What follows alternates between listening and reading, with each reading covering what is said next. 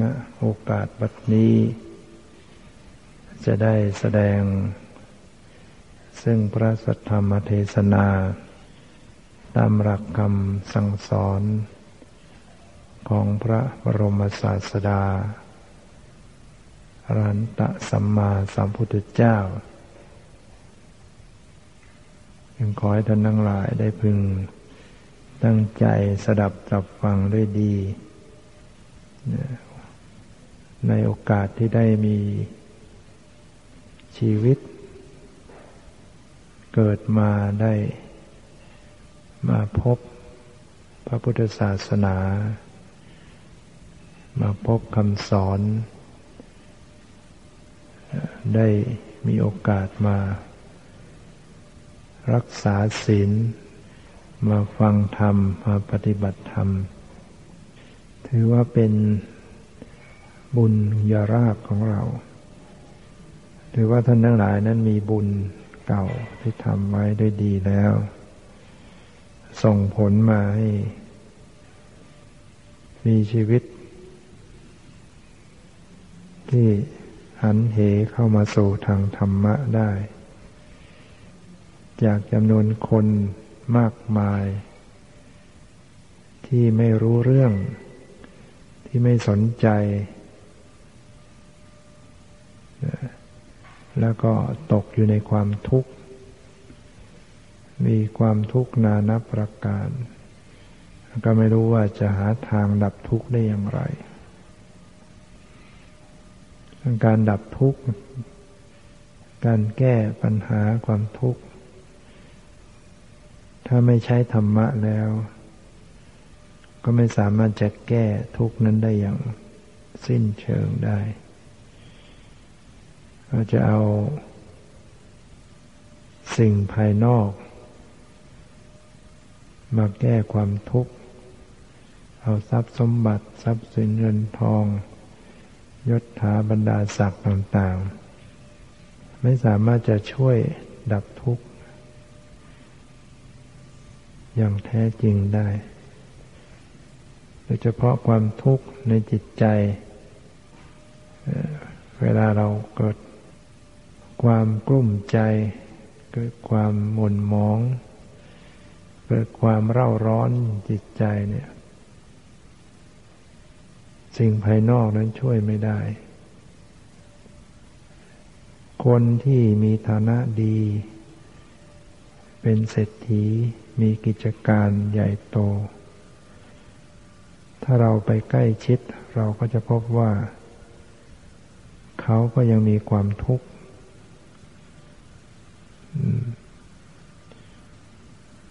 ยังหาความสุขสงบที่แท้จริงไม่ได้ดังนั้นผู้มีปัญญาแล้วก็จะต้องมองเห็น สิ่งที่จะดับทุกข์ ว่าจะต้องหันเข้ามาสู่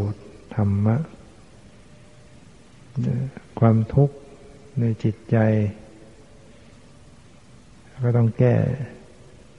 กันด้วยจิตใจ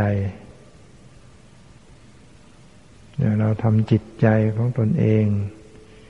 ให้มันมีธรรมะขึ้นมา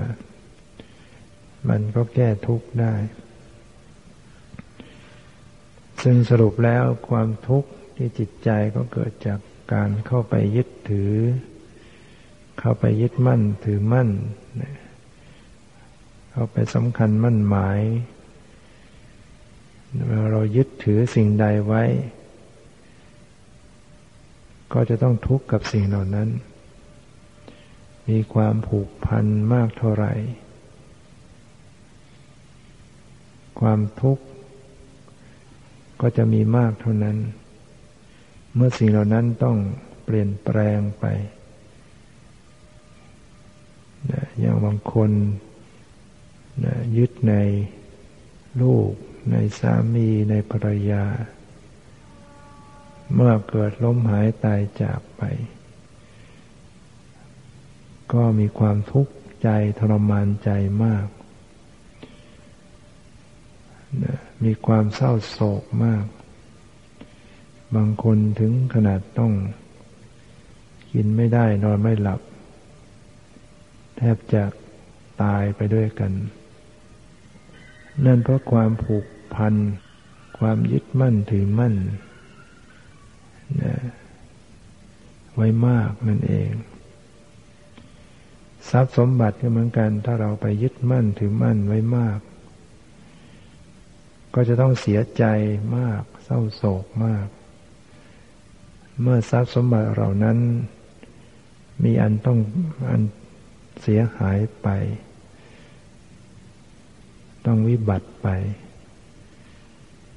ก็จะเกิดความทุกข์ทรมานใจมาก รุ่มใจวุ่นวายใจมาก นี่ก็เพราะว่าไปยึดมั่นถือมั่นในทรัพย์สมบัตินั้นไว้มาก หรือจะเป็นเกียรติยศเป็นชื่อเสียงเป็นยศถาบรรดาศักดิ์อะไรต่าง ๆ ก็ตาม เราไปยึดติดมาก เราก็จะทุกข์มาก เมื่อสิ่งเหล่านั้นมันเปลี่ยนแปลงไป และมันก็ต้องเปลี่ยนไปอย่างแน่นอน คนขึ้นมาอยู่ในตำแหน่งที่สูงสุด ในที่สุดก็ต้องลงต่ำก็ต้องตกลงไป ไม่ว่าจะเป็นตำแหน่งใด ๆ ลองพิจารณาดูว่ามีใครยั่งยืนอยู่ในตำแหน่ง ได้ตลอด ไปตลอดการได้ไหม ไม่ได้ฉะนั้นหากไปยึดถือไว้มาก ก็เศร้าโศก ต้องเสียใจมาก เราไปยึดถือ ในคำสรรเสริญ ในชื่อเสียง ว่าต้องการแต่ให้เขายกย่องสรรเสริญชมเชย ให้เขามองเห็นว่าเราดีฝ่ายเดียวถ้าเรายึดไว้มาก เราก็ต้องเสียใจมาก เพราะว่าไม่มีใครเขาจะ มาสรรเสริญเราได้ตลอด มาชมมายกย่องเราได้เสมอไป สักวันหนึ่งเขาก็อาจจะต้องว่าร้ายเรา อะไรต่างๆ เราก็จะเสียใจถ้าเราไปยึดถือ ถ้าเราไปติดใจกับสิ่งเหล่านั้นฉะนั้นถ้าหากว่าทำจิตใจไว้เป็นยศ ราบ สุขสรรเสริญ สิ่งเหล่านี้ให้รู้ว่ามันมีแล้วมันก็จะต้องเปลี่ยนแปลงไป เป็นธรรมดา ต้องเปลี่ยนแปลงแน่นอนก็จะไม่ทุกข์ทรมานใจเรา ได้ราบสักการะอะไรขึ้นมา มีทรัพย์อะไรขึ้นมาก็รู้ว่าสิ่งเหล่านี้ไม่ใช่ของเราที่แท้จริง สักวันหนึ่งก็ต้องเปลี่ยนไป มียศ มีสรรเสริญ มีสุข มีบุคคลที่เกี่ยวข้อง บุคคลใดก็ตาม ให้รู้ว่าจะต้องพลัดพรากไป จะต้องเปลี่ยนแปลงไป เขาไม่เปลี่ยนจากเรา เราก็ต้องเปลี่ยนจากเขา โดยในสุดก็คือวันตาย วันสิ้นลมหายใจนั้นก็เป็นอันว่าต้องเปลี่ยนแปลงไปทั้งหมด ถ้าบุคคลได้เตรียมใจไว้ก่อน เตรียมใจกับทุกๆเรื่องไว้ มันก็จะไม่ทุกข์หรือทุกข์น้อยลง เรามีสิ่งใดเราเตรียมใจสิ่งนั้นไว้ก่อน ว่าจะต้องไม่จีรังยั่งยืนนะ สิ่งเหล่านี้ไม่จีรังยั่งยืนทำใจไว้ล่วงหน้า พอถึงคราวมันเกิดขึ้นแล้วก็เออ ก็นึกไว้แล้วว่าต้องเป็นอย่างนั้น ก็ต้องเป็นเช่นนั้นอีก มันก็เบาใจซะจิตใจฝึกการยอมรับ กับความสูญเสีย กับความผิดพลาด กับความผิดหวังนะฝึกทำใจให้ ให้ยอมนะฝึกใจให้ยอม ยอมที่จะรับผิด ยอมที่จะรับโทษ ยอมที่จะรับความเสียหายถ้าหากว่าเรามันผิดมันพลาดหรือว่าอะไรก็แล้วแต่ที่มันมีขึ้นมาแล้ว มันจะต้องเสีย เราก็ยอมรับทำใจให้ยอมได้ เริ่มปรงเนี่ยรู้จักปรงใจ ถ้าปรงได้ มันก็เบาปรงหรือวาง ของอะไรที่เรา ถือไว้ยกไว้ตลอดเวลา มันก็หนัก หนัก ถ้าเราปรงเราวางลง มันก็เบาขณะใดที่จิตใจไปยึดถือสิ่งใดไว้นั่นแหละ เรียกว่าแบกไว้นะหนักหนักทางใจ ถ้าวางได้ก็เบา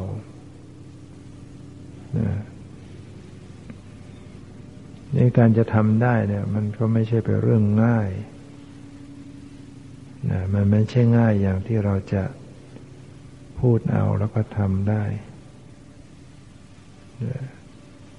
มันอยู่ที่การต้อง มันฝึกฝนอบรม มันพิจารณาบ่อยๆ เนืองๆ มันฝึกหัด เวลาเกิดประสบเหตุการณ์ไม่ดีต่างๆ เหตุการณ์ร้ายต่าง ๆ ก็พยายามฝึกจิตทำใจให้ได้ เราผ่านเหตุการณ์ครั้งหนึ่ง เราได้ฝึกครั้งหนึ่ง ผ่านครั้งที่สองก็ดูว่าเป็นเรื่องง่ายขึ้นอีก ปัญหาต่างๆที่มันเกิดขึ้น มันก็ดีเหมือนกัน ที่มันมาช่วยฝึกจิตใจให้เรา ถ้าเราไม่มีปัญหาไม่มีอุปสรรค ก็ไม่รู้จะเอาอะไรมาฝึก ฝึกด้วยตำรามันก็ไม่ได้นะรู้ไปตามตำราแต่ไม่มีของจริงให้ทดลองเนี่ย มันเก่งไปไม่ได้คนจะเก่งมันจะต้องประสบะการณ์จริง ๆ ฉะนั้นความทุกข์ยากลำบากปัญหาต่าง ๆ ก็ควรจะได้ขอบคุณกับสิ่งเหล่านั้นนะที่จริงมันเป็นโทษ แต่เราเอามาเป็นคุณได้ มันให้โทษกับเรา แต่ว่าเราเอามาเป็นคุณได้หรือว่ามันเป็นผลแห่งบาปที่เราทำไว้ ที่ประสบเหตุการณ์ทุกข์เดือดร้อนต่าง ๆ เนี่ย มันเป็นวิบากกรรม คือมันเป็นผลของบาปที่เราทำไว้ในอดีต แต่ผู้ฉลาดนั้นก็จะต้องเอาผลแห่งบาปนั้นเนี่ยเอามาเป็นคุณซะเลยนะ คือเอามาเป็นเครื่องทดสอบทดลอง เป็นเครื่องฝึกจิตใจ เป็นคู่ฝึกซ้อมจิตกายให้จิตเรามันมีสมรรถภาพ มีความเข้มเข้มแข็งให้มันมีประสบการณ์ ให้มันได้รับการฝึกฝน ให้มันทานทนขึ้นดังนั้นวิบากกรรมเหล่านั้นก็กลายเป็น เป็นคุณให้ได้เหมือนกัน ก็จะกลายเป็นคนที่เข้มแข็งขึ้นต่อไป ถ้าคนไม่มีอุปสรรคปัญหาอะไรเลยก็เป็นคนอ่อนแอนะตราบใดที่ยังไม่มีอุปสรรคเข้ามาก็ดูว่าไม่มีอะไร อยู่ไปได้ อย่างคนที่มีแต่คนคอยช่วยอยู่ทุกอย่าง จะทำอะไรจะคิดอะไรจะมีอะไรมีแต่คนคอยช่วยคอยให้ทำให้ทั้งนั้น ก็จะขาดขาดความสามารถ ขาดความเข้มแข็งของตัวเอง พอถึงคราวที่ตนเองจะต้องทำด้วยตัวเองเข้าไม่มีใครช่วย ก็จะกลายเป็นเรื่องยุ่งยากกลายเป็นเรื่องทำอะไรไม่ได้ อันนี้ก็เป็นสำหรับการรู้จักมองนะมองปัญหามองอุปสรรคมาให้เป็นประโยชน์ เราต้องฝึกมันฝึกมันพิจารณา ชีวิตสังขารนี้ มันก็ตกอยู่ในหลักนะที่ขึ้นบาลีไว้ว่า นามรูปังอนิจจัง นามรูปไม่เที่ยง นามรูปังทุกขัง นามรูปเป็นทุกข์ ทนอยู่ในสภาพเดิมไม่ได้ นามรูปังอนัตตา นามรูปเป็นอนัตตา บังคับบัญชาไม่ได้ สังขารเนี่ยประกอบไปด้วยนามนามนามธรรมและรูปธรรม เรียกย่อๆว่ารูปนาม รูปนามเนี่ยมันมันไม่เที่ยง มันเกิดขึ้นแล้วมันก็แปลเปลี่ยนไป มันเป็นทุกข์ มันบีบคั้น มันทนอยู่ในสภาพเดิมไม่ได้ อาการที่มันทนอยู่ในสภาพเดิมไม่ได้ มันมันก็บีบคั้นเนี่ยมันเป็นอนัตตาก็คือบังคับบัญชาไม่ได้จึงไม่ใช่ตัวตน ไม่ใช่ตัวเราไม่ใช่ของเรา เป็นเพียงรูปธรรมนามธรรม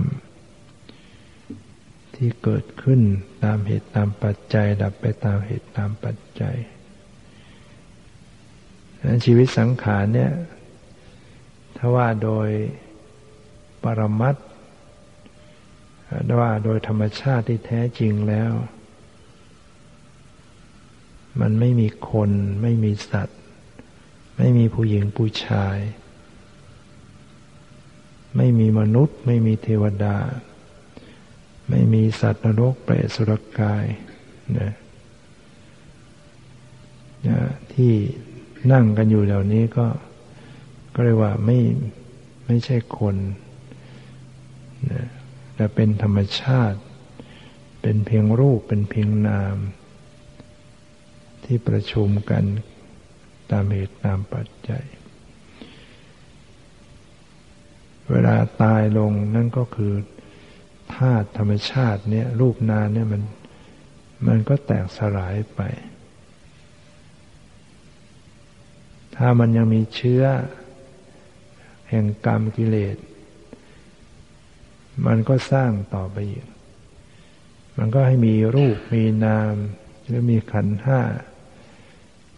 อุบัติบังเกิดขึ้นอีก แล้วก็เสวยความทุกข์ต่อไป คือทุกข์จากความแก่ความเจ็บความตาย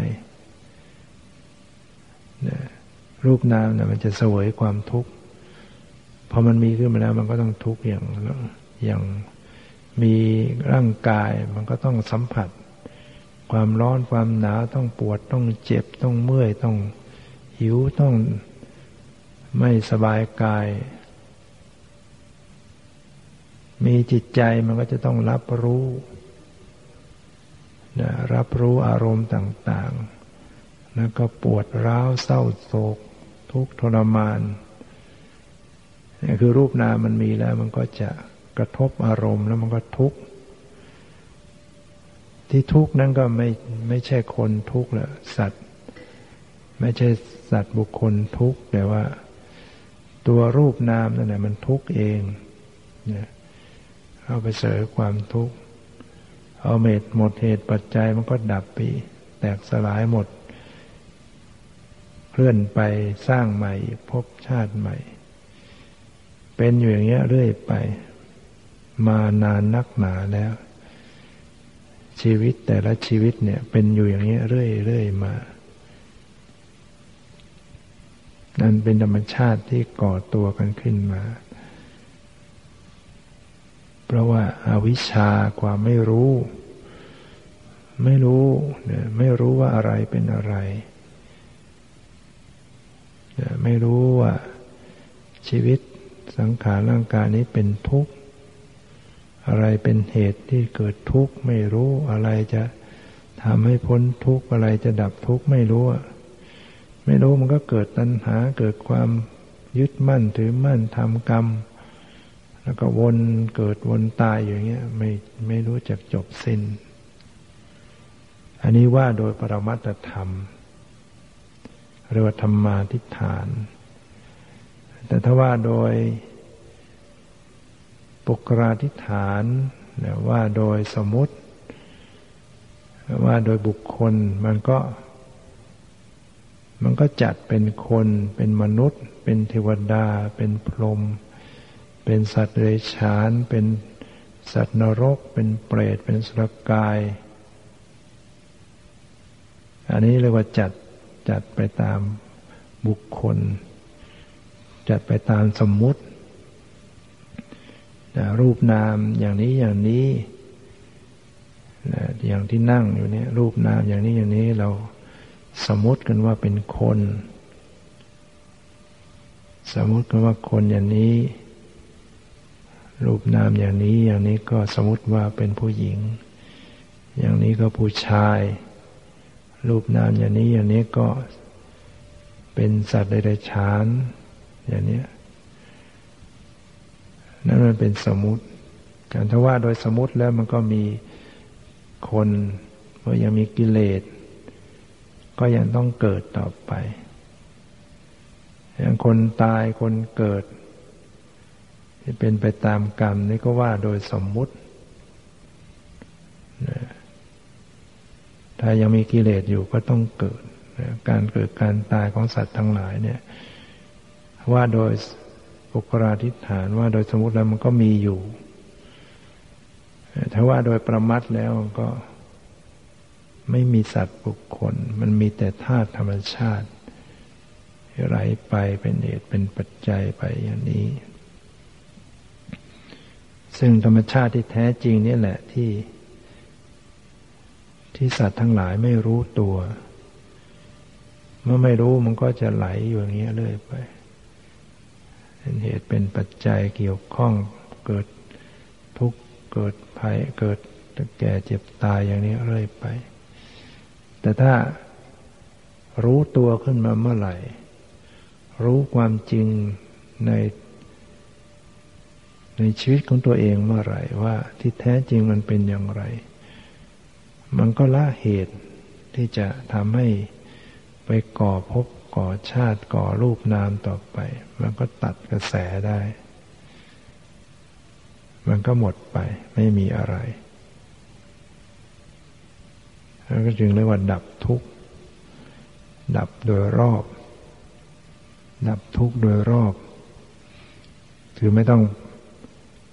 อมีทุกข์ต่อไปอีก นี่นคือสิ่งที่เป็นปัญหา เป็นสิ่งสำคัญที่ชีวิตจะต้อง ทุกชีวิตทุกชีวิตจะต้องสนใจต่อสิ่งเหล่านี้แล้วเรื่องอื่นนี้จึงเป็นเรื่องที่ ไม่ใช่เป็นเรื่องสำคัญอะไรมากนะัก ความสำคัญมันอยู่ที่เรื่องของการที่จะทำยังไงจะดับทุกข์ตัวเองได้ ทำไงจะทำปัญญารู้แจ้งในตัวเอง จะดับอวิชชาแก้ไข ความหลงความโง่ออกไป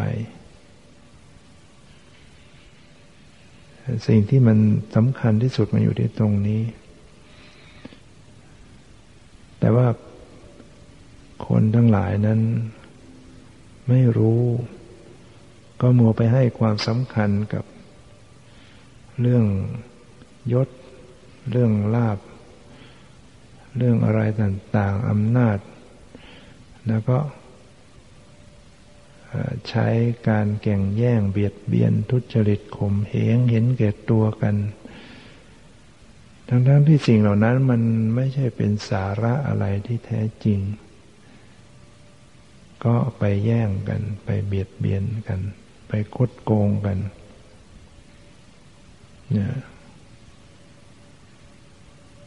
สิ่งที่จะ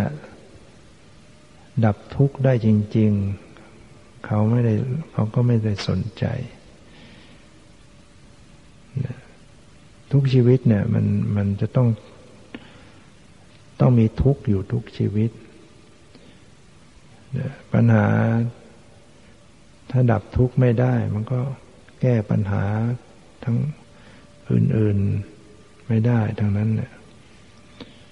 ปัญหาทั้งหลายมันไหลออกไปจากกิเลสนะคนมีกิเลสแล้วมันก็มีปัญหาออกไปมากมาย ปัญหาภายนอกมันเป็นเพียงปลายเหตุ ต้นเหตุจริง ๆ ถ้าเราพิจารณาแล้วจะสาวเข้าไปแล้วมันมาจากกิเลสทั้งนั้น โดยเฉพาะว่า กิเลสมันสร้าง สร้างขันห้าสร้างรูปนาม สร้างสังขารนี้ขึ้นมา มันก็ต้องมาเผชิญกับปัญหาต่างๆนี่ก็ขอให้ทำปัญญาให้เห็นชอบ รู้อย่างนี้ก็เข้ามาสนใจสนใจที่จะศึกษาความจริงของชีวิต ซึ่งพระพุทธเจ้าก็แสดงไว้ให้แล้ววิธีที่จะค้นคว้าวิธีที่จะพิสูจน์ความจริง ก็มีอยู่แล้ว เพียงว่า หันมาสนใจนะศึกษาฟังให้เข้าใจแล้วก็ลงมือพิสูจน์นะก็จะพบว่า ธรรมะ แก้ทุกข์ดับทุกข์ได้จริงๆ เอาแค่ระดับ เมื่อจิตใจมีความเศร้าโศก มีความฟุ้งซ่าน มีความเร่าร้อนอยู่เนี่ย ดับได้นะธรรมะนี่ช่วยได้นะไม่ต้องคอยผลชาติหน้านะ มันได้รับผลในปัจจุบันเนี่ยความดีที่ทำเนี่ยปฏิบัติธรรมะมีธรรมะก็คือความดี ความดีที่ทำเนี่ยเนี่ยมันมันให้ผลทันทีนะผลจะเกิดขึ้น ผลบุญจะเกิดขึ้น คือความสุขสงบขึ้นมา คนที่มีธรรมะฝึกกรรมฐานเป็น มาจิตใจมีความทุกข์เล่าร้อนเขาก็มีวิธีที่จะแก้ได้ทันที สติเข้าไประลึกรู้ รู้ใจตนเอง รู้สภาพ อาการในจิตด้วยความปล่อยวางอยู่ จิตก็เบาสงบเย็นคราวจิตใจเศร้าโศก มีปัญหาจิตใจเศร้าโศกเขาก็ใช้สติจเจริญสติเข้าไปรู้จิต ดูจิตดูจิต ดูความรู้สึกในจิตดูอย่างถูกต้อง คือเข้าไปรู้อย่างปกติรู้แบบปล่อยวางสภาพจิตก็เปลี่ยนจากความเศร้าโศกหม่นหมองมาเป็นความปกติ ความสงบความเบาความเย็นขึ้น อย่างนี้คือประโยชน์ของการปฏิบัติธรรมะที่ให้ผลได้ แล้วอะไรมันจะมีค่ากว่าอย่างนี้ถ้าหากว่าเราไม่ทำอย่างนี้ได้ เราไม่มีวิธีที่จะแก้ปัญหาในใจเราได้ เราไม่แย่หรือถ้าหากเกิดเราเกิดฟุ้งมาก ๆ เกิดเสียใจมาก ๆ เราไม่เป็นบ้าเป็นหลัง เราไม่ เป็นโรคประสาทหรืออย่างน้อยเราก็อาจจะนอนไม่หลับ เราไม่ทุกข์ทรมานแย่เลย ถ้าไม่มีธรรมะแก้ฉะนั้นจึงจำเป็นที่จะต้องหันเข้ามา สนใจวิธีการฝึกจิต การฝึกจิตนั้นมันก็ไม่ได้ ไม่ได้ไปทำอะไรที่ไหน เฝ้าดูเฝ้ารู้ในกายของฉะนั้นจึงจำเป็นที่จะต้องหันเข้ามา สนใจวิธีการฝึกจิต การฝึกจิตนั้นมันก็ไม่ได้ ไม่ได้ไปทำอะไรที่ไหน เฝ้าดูเฝ้ารู้ในกายของตนเองนี่แหละว่ามีอะไรเกิดขึ้น ก็ตามดูรู้ไป รู้กายรู้จิต รู้เวทนา รู้สภาพธรรมในจิต ขณะนี้มีอาการอย่างไรมีความรู้สึกอย่างไรบางทีก็รู้กายบ้าง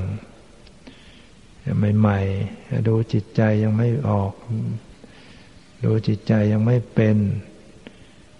ก็ดูกายไป สติไปตามดูกาย ดูกายนี่ก็ดูในได้หลายอย่าง ดูกายในส่วนลมหายใจก็ได้นะนั่งตั้งกายตรงดำรงสติแล้วก็เอาสติไปตามรู้ลมหายใจเข้า ลมหายใจออก ดูรู้อยู่อย่างเนี้ยหายใจเข้ารู้หายใจออกรู้ไป ประคับประคองที่จะรู้ลมหายใจมัน เดี๋ยวมันไม่อยู่มันไปแล้วกลับพยายาม ฝึกอยู่อย่างเนี้ย มันไปแล้วก็เข้ามาอีก หนักเข้าหนักเข้ามันก็เกิดสงบเกิดสมาธิเกิดความสงบนี่ก็คือการปฏิบัติกรรมฐานนะซึ่งก็ไม่ใช่เรื่องยุ่งยากอะไร เพราะว่ามีลมหายใจอยู่แล้ว ทุกเวลา มีลมหายใจอยู่ทุกชีวิต เพียงแต่ว่าเอาสติเข้าไปตั้ง ไปรู้ลมเข้าลมออกอยู่ เมื่อสติมันอยู่กับลมหายใจอยู่ มันก็ไม่ไปคิดเรื่องอื่น จิตมันก็ไม่คิดเรื่องอื่น จิตมันก็ตั้งมั่นอยู่กับลมหายใจ เมื่อรวมตัวอยู่มันก็มีพลังมีสมาธิ จิตมันก็สงบ จิตสงบมันก็รู้สึก มีความสุขถึงจะเอาความสุขอื่น ๆ มาเทียบกับความสุข จากความสงบทางจิตใจไม่ได้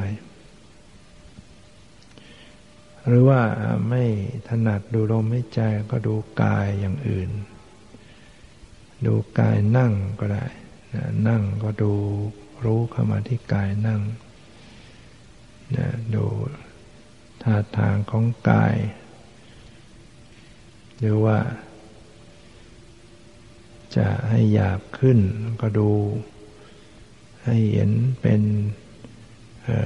ท่อนแขนท่อนขาหน้าตา รูปร่างสันฐานร่างกายของตัวเอง นั่งอยู่ท่ากับสมาธิเหมือนองค์พระแล้วเอาสติควบคุมจิตให้ตั้งมั่นอยู่กับกายอย่างนี้ทำอยู่อย่างนี้มันก็เกิดสมาธิเกิดความสงบ นะก็เป็นการปฏิบัติกรรมฐาน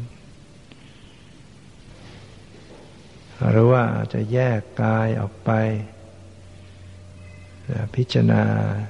ในส่วนต่างๆของกาย นึกถึงผม นึกถึงขน นึกถึงเล็บ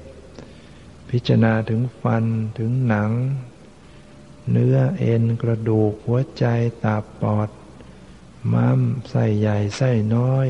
อุจจาระปัสสาวะเลือดสเลดน้ำเหลือง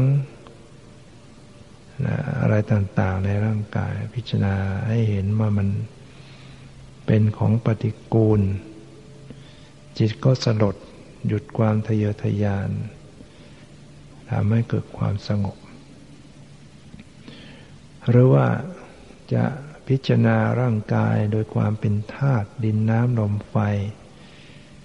แล้วก็พิจารณาดูซิว่าร่างกายเนี่ยที่แท้จริงมันเป็นอย่างไร มันประกอบด้วยธาตุดินลองนึกผมขนเล็บฟันหนังเนื้อเอ็นกระดูก อันนี้ก็เป็นมันเป็นส่วนหนึ่งความแข็งแข็งมันก็เป็นธาตุดิน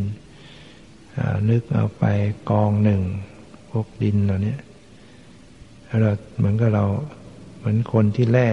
เนื้อขายฆ่าโคแล้วก็แล่เอาเนื้อเอาหนัง เอาหัวใจตับ แล้วก็ไปเล่ขายไปวางตลาดขาย เป็นชิ้นต่างๆ ก็ไม่มีตัวงัวตัวควายแล้วหรือหมูก็เหมือนกันผ่าแล่เอาเนื้อ หัวใจตับ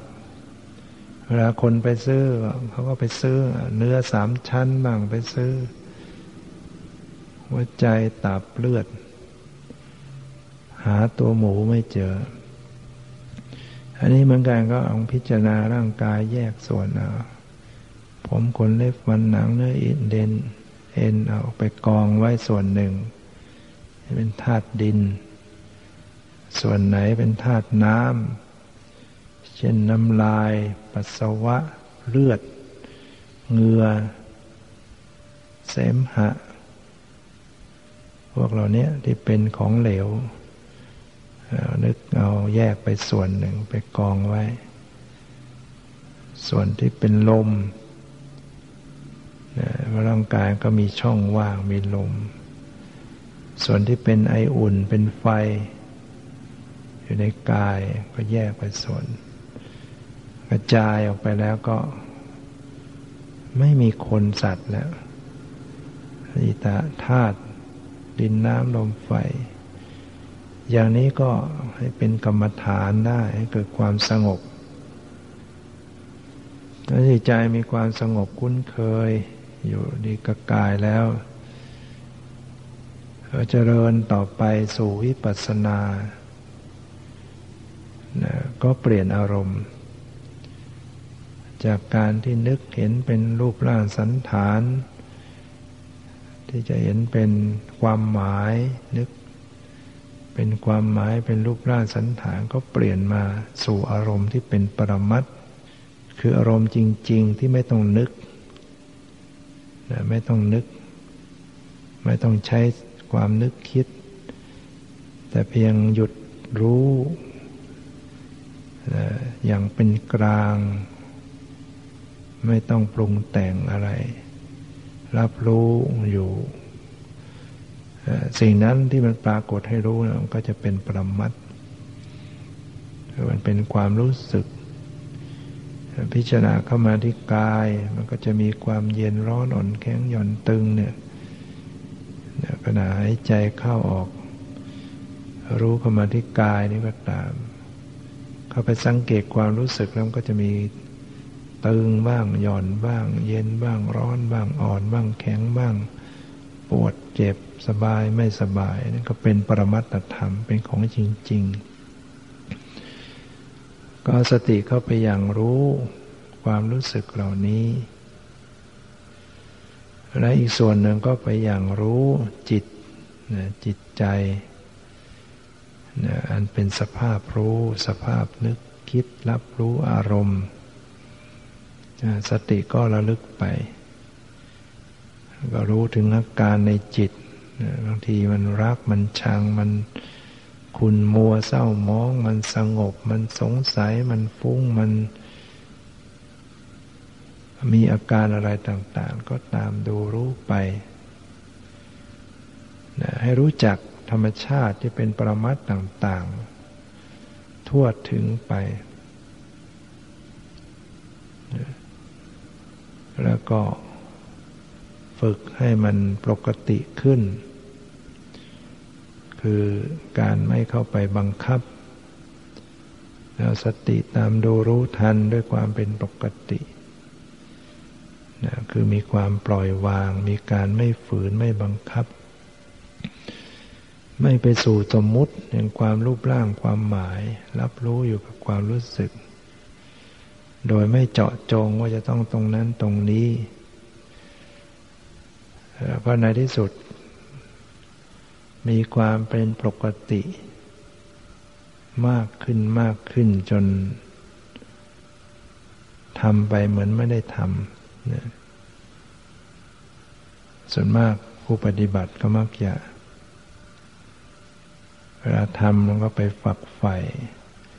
ไปค้นหาไปเพ่งดูไปติดตาม ไปจ้องจับ อันนี้มันเป็นยังเป็นเรื่องของการ ที่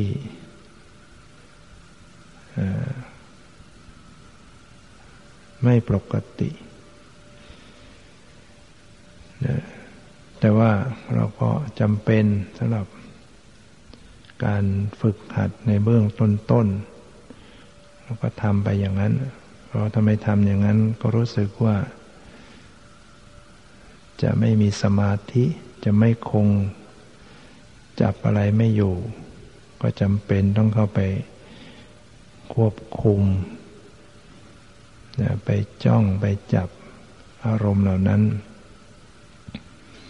เพราะว่ายังไม่ชำนาญ ถ้าทำแบบปล่อย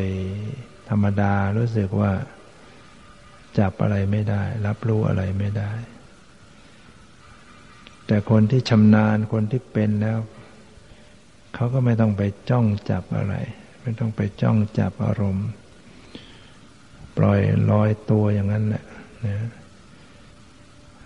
ดังนั้นกระแสของจิตของสติมันก็จะรับอารมณ์ต่าง ๆ ทั่วไปนะ แต่ก็ไม่มีปัญหาอะไรถึงจะรับอารมณ์ต่าง ๆ ก็แล้วแต่ สติก็ระลึกรู้ในอารมณ์ต่าง ๆ ที่ปรากฏ ไม่ไม่จงใจ รับรู้ไปในความรู้สึกต่าง ๆ เล็ก ๆ น้อย ๆ จุดย่อย ๆ ทั่วไปทำให้แนบเนียนจน มีความปกติที่สุด คือเหมือนกับว่าไม่ได้ทำนะที่ว่าทำเหมือนไม่ได้ทำนั่นก็หมายถึงว่า ไม่มีตัวกระตุ้นลงไปที่จะ ไปจ้องจับอะไรเลยนะอยู่เฉยๆแท้ๆนะ วางจิตใจเฉยๆแท้ๆนั่งไปแล้ว วางใจเฉย เท่านั้นหยุด หยุดได้นะไม่มีตัวดันตัวดึงตัวจัดแจงอะไร วางธรรมดาแท้ๆวางวางจิตเป็นธรรมดา เปล่าๆอยู่อย่างนั้น แต่ว่ามันจะเกิดความแยบคาย เกิดความรู้ละเอียด เพราะว่ามันมีความเบา มันมีความเบาตัว มีความเบาตัวมันก็รับสิ่งที่ละเอียดได้หมดนะจะไหวกายไหวใจไหวความรู้สึกอะไรส่วนใด เพียงแผ่วเบาเพียงเล็กน้อย มันก็สัมผัสได้นะ ได้ทั่วไปต่างๆ ในอารมณ์ จุดเล็กจุดน้อยอะไรต่างๆ แล้วก็สภาพจิตมันก็เบานะไม่มีความเคร่งเครียด ร่างกายก็เบาตัวจิตใจเบาตัวเบาใจ เป็นธรรมดาเป็นปกติ อันนี้ก็เป็นเรื่องที่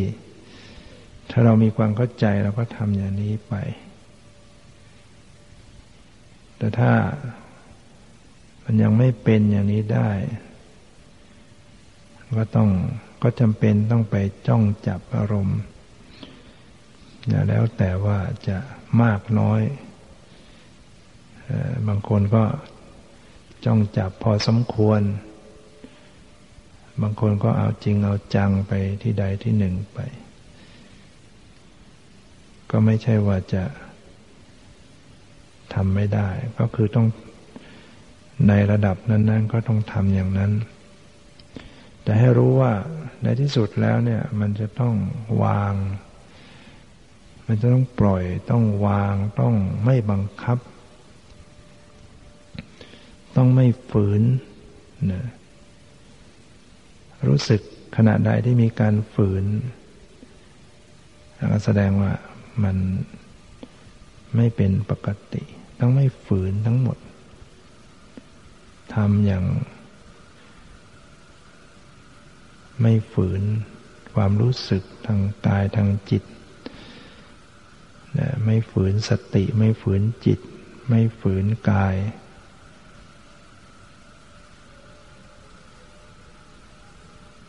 ไม่มีปฏิกิริยา ไม่มีการบังคับจงใจอย่างไรทั้งสิ้นท่านทั้งหลายก็อาจจะคิดว่า ถ้าทำอย่างนั้นแล้วมันก็ ไม่เลื่อนลอยไปหมดเลยทำอย่างนั้นก็มันก็ไม่ได้อะไรเลย เราเราคิดอย่างนี้เนี่ยเราจึงมักจะต้องทำแบบจะเอาให้ได้อยู่เรื่อยไอ้ตัวที่จะเอาให้ได้นะมัน มันจึงสร้างปัญหาในเรื่อง ความผิดปกติทำให้เกิด ความไม่นุ่มนวลทำให้เกิดความเกรง ความเคร่งทางจิตใจทำให้จิตก็ไม่ผ่องใส จิตไม่แช่มชื่น จิตไม่เบา เพราะว่าความอยากมันเข้าไปฉะนั้นจะพูดอีกแง่หนึ่งแล้วการปฏิบัติก็เหมือนกับการทำอยู่กับการ ละความอยากเท่านั้นเองนะมันก็ตรงในอริยสัจจะสี่ทุกสมุทัยในโลดมรรคละความอยากคือละเหตุแห่งทุกข์ รู้ทุกข์อยู่นั่นแหละแต่ว่าละความอยากให้ได้ สติ รู้กับรูปนามอยู่นั่นแหละรู้ปรมัตอยู่นั่นแหละแต่ว่า ละความอยากไปในในขณะที่รู้รูปนาม คืออย่าให้มีความอยากเข้ามาอันอยากมันก็รู้ทัน แล้วก็ ให้มันวางเฉยซะวางเฉย ต่อการรู้รูปนามวางเฉย ไม่มีความอยาก ไม่มีความต้องการจงใจ เขี่ยวเข็น จดจ้องอะไรทั้งหมด วางจิตอยู่เปล่าๆ รู้สภาพของรูปนามความรู้สึกอยู่อย่างนั้นนะเรียกว่า ละตัณหาในปัจจุบันเนี่ยรู้ทุกข์ละปัญหาในปัจจุบัน มันก็ได้รับความดับทุกข์ในปัจจุบันนี่คือจิตใจก็ไม่ทุกข์จิตใจ เบาผ่องใส กายก็เบา อันนี้เรียกว่า มันเป็นเบื้องต้นนะเป็นการละเหตุแห่งทุกข์เป็นความดับทุกข์ ในระดับต้นๆนี่แหละ แต่มันก็ต้องสอดคล้องกับในระดับมั่นปลาย หรือว่าเราไม่ต้องไปหวังผลอะไรไกลขนาดไหน แต่เราทำได้อย่างนี้ก็ ก็ดีอยู่แล้วปฏิบัติไปแล้วจิต มีความเบา มีความผ่องใส มีความเป็นปกติอยู่ แล้วก็มีความรู้เห็นสภาพธรรมอยู่อย่างนี้ ไม่ใช่ว่างไปแบบไม่รู้อะไรนะ นะว่างไปแบบไม่รู้อะไรนั่นก็อันนั้นก็เป็นเรื่องของสมถะไป อันนี้ต้องรู้อยู่นะมันมีสติรู้ตื่นอยู่ แต่มันรู้อย่างไม่ ไม่เขี่ยวเข็นไม่จงใจ รู้แบบมันปล่อยอยู่นะมันปล่อยมันวางอยู่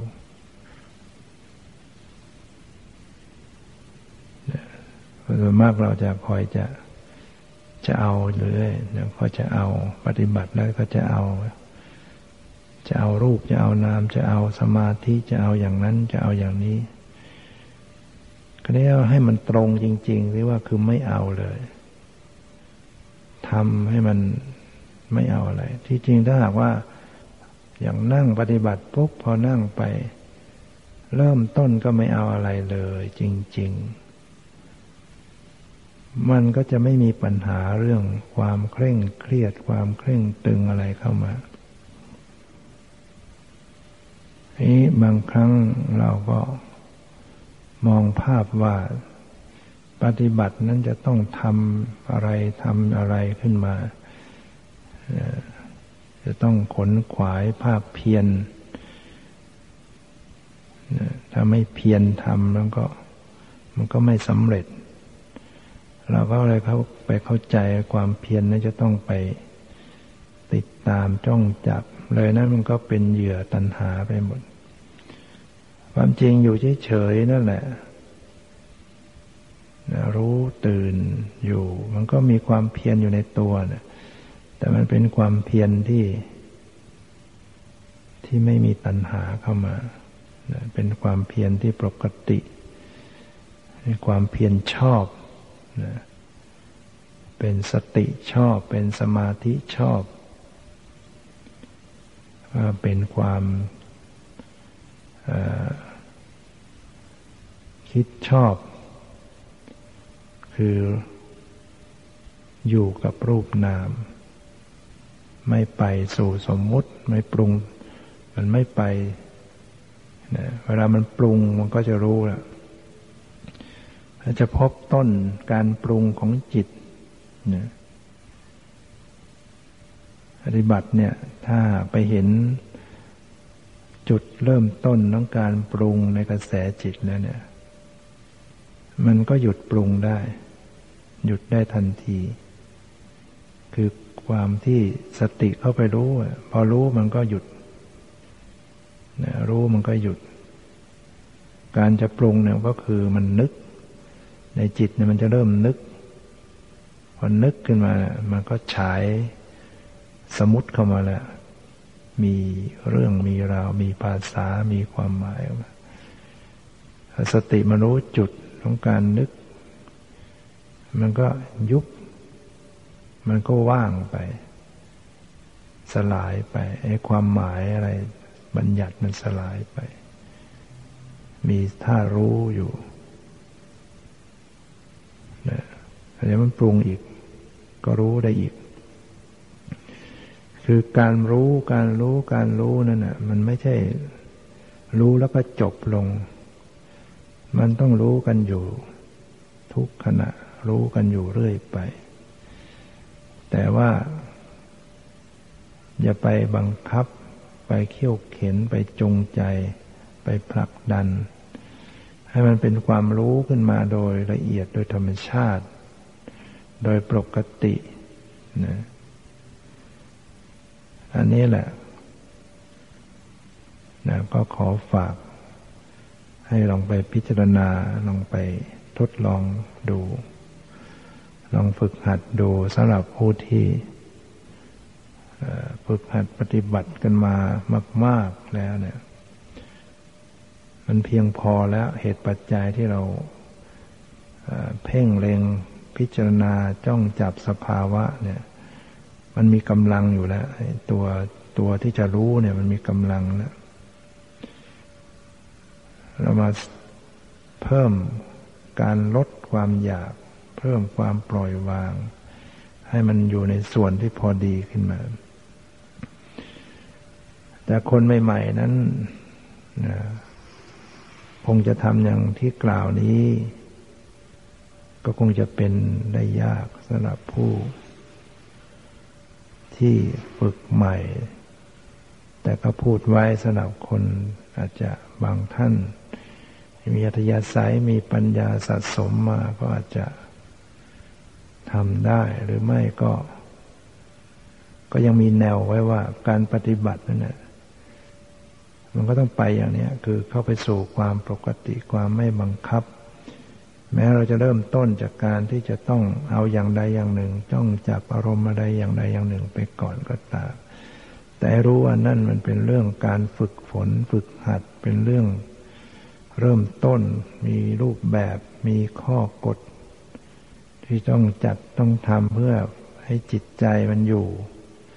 แต่ให้รู้ว่าทุกอย่างนั้นมันไม่ใช่อยู่แค่นั้นต้องมีการปรับให้เป็นปกติขึ้นหรือการเข้าไปสู่การไม่บังคับไม่บังคับบัญชาอีกอย่างก็คือต้องให้ตรงนะตรงต่อปรมัตด้วยนะอันนี้ก็สำคัญนะการที่ แยกอารมณ์ไม่ออกว่าอันไหนเป็นบัญญัติเป็นปรมัตก็มีปัญหาเรื่องการระลึกรู้ที่ไม่ตรง ถ้าแยกออกมันก็ มันก็จะเข้ามาสู่อารมณ์ปรมัตได้ ไม่หลงบัญญัติเรียกว่ามีอาสามโมหะสัมปชัญญะ การไม่หลงอารมณ์ โดยเฉพาะบัญญัติ ขณะใดจิตมันไปสู่บัญญัติ มันก็หลุดออกมาได้ หลุดจากบัญญัติเข้ามาสู่ปรมัตได้ ไม่หลงไม่หลงอารมณ์เรียกว่ามีปัญญาอย่างหนึ่ง ปัญญาที่รู้จัก ไม่หลงบัญญัติ ไม่หลงอารมณ์บางคนนั้นไม่มีอาสัมโมหะสัมปชัญญะบางที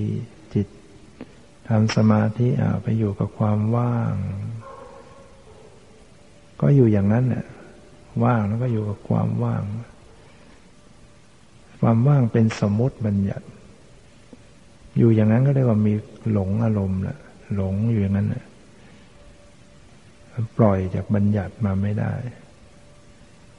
แต่จริงตัวปรมัตมันก็มีอยู่ขณะนั้น คือตัวรู้ สภาพรู้ที่ไปรู้ความว่าง หรือความสงบความรู้สึกในสภาพรู้เป็นปรมัตแต่ว่าสติมันไปไปหยุดไปถูก ความว่างมันดูดก็ไปหาไปอยู่ว่างมันก็ถือว่าเป็นหลงอารมณ์อยู่ ไม่มีปัญญาในระดับอาสัมโมหะสัมปชัญญะที่จะปล่อยจาก บัญญัติมาสู่ปรมัตอันนี้มันก็สืบเนื่องมาจากว่าต้องมีโคจรสัมปชัญญะคือรู้ที่ไปของสติปัญญาด้วย หมายถึงอารมณ์ที่เป็นปรมัตเนี่ยต้องรู้จักก่อน อารมณ์ันใดบ้างที่เป็นปรมัตที่มันเป็นรูปเป็นนาม ต้องรู้ที่ไป ต้องรู้ว่าสติที่จะต้องระลึกไปในอารมณ์ที่เป็นปรมัตเป็นรูปเป็นนามเนี่ยมันมีลักษณะอะไรอย่างไรบ้าง